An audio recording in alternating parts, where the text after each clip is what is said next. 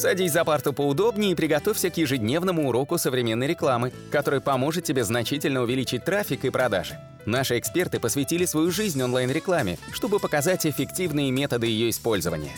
Урок начинается прямо сейчас, поэтому прекращаем разговоры и внимательно слушаем.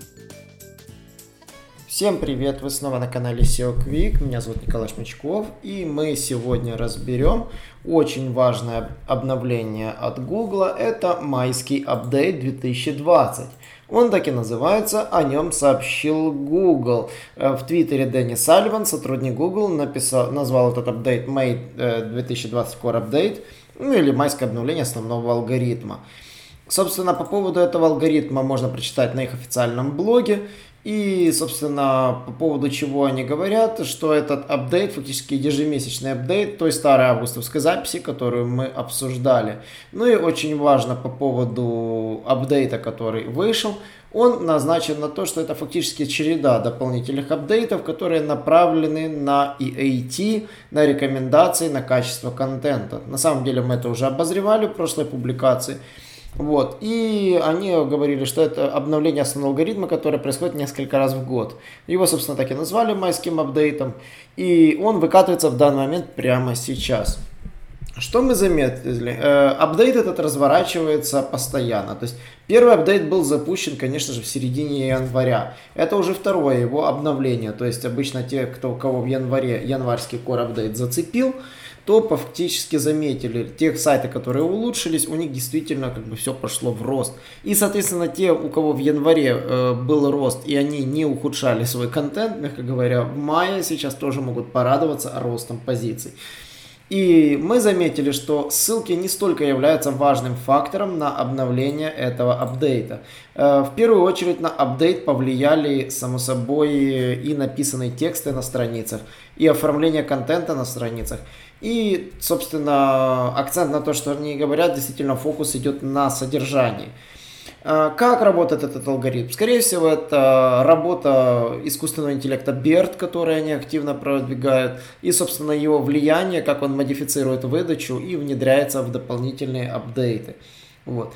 На что действительно обращается внимание? На тайтлы. Обращается внимание, конечно же, на качество страницы, хочется ли его порекомендовать.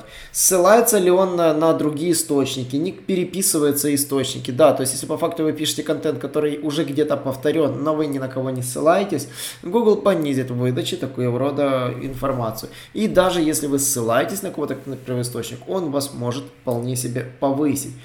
А, представляете ли вы оригинальную информацию, отчет, исследование или анализ? Это очень тоже важно.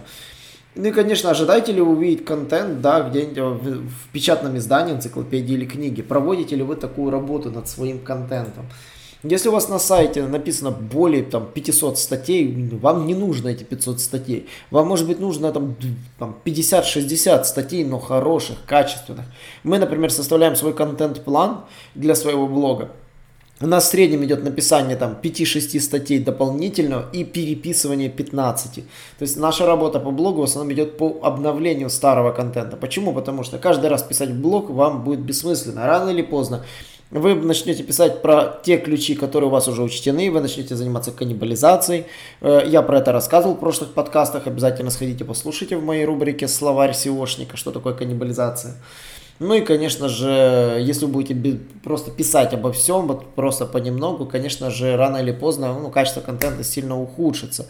Но обратите внимание, да, вы можете, конечно, писать большие лонгриды, но с лонгридами тоже нужно быть осторожным. Лонгрид, из одних лонгридов сайт состоять не должен. Лонгриды должны чередоваться вместе с коротким контентом. Почему? Потому что на него действительно удобно ссылаться. С лонгрида ссылаться на лонгрид довольно неудобно. Пользователь не найдет конкретную информацию, в рамках одного огромного лонгрида.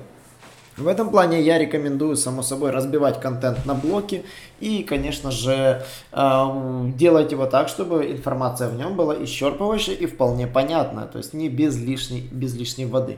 По поводу наших клиентов. Не первый клиент нам написал, что его позиции выросли. В вебмастере вырос и наш трафик. У нас трафик начал уже расти. Мы еще про это говорили в наших видео. И уже практически 2-3 тысячи пользователей в я думаю, это не за горами.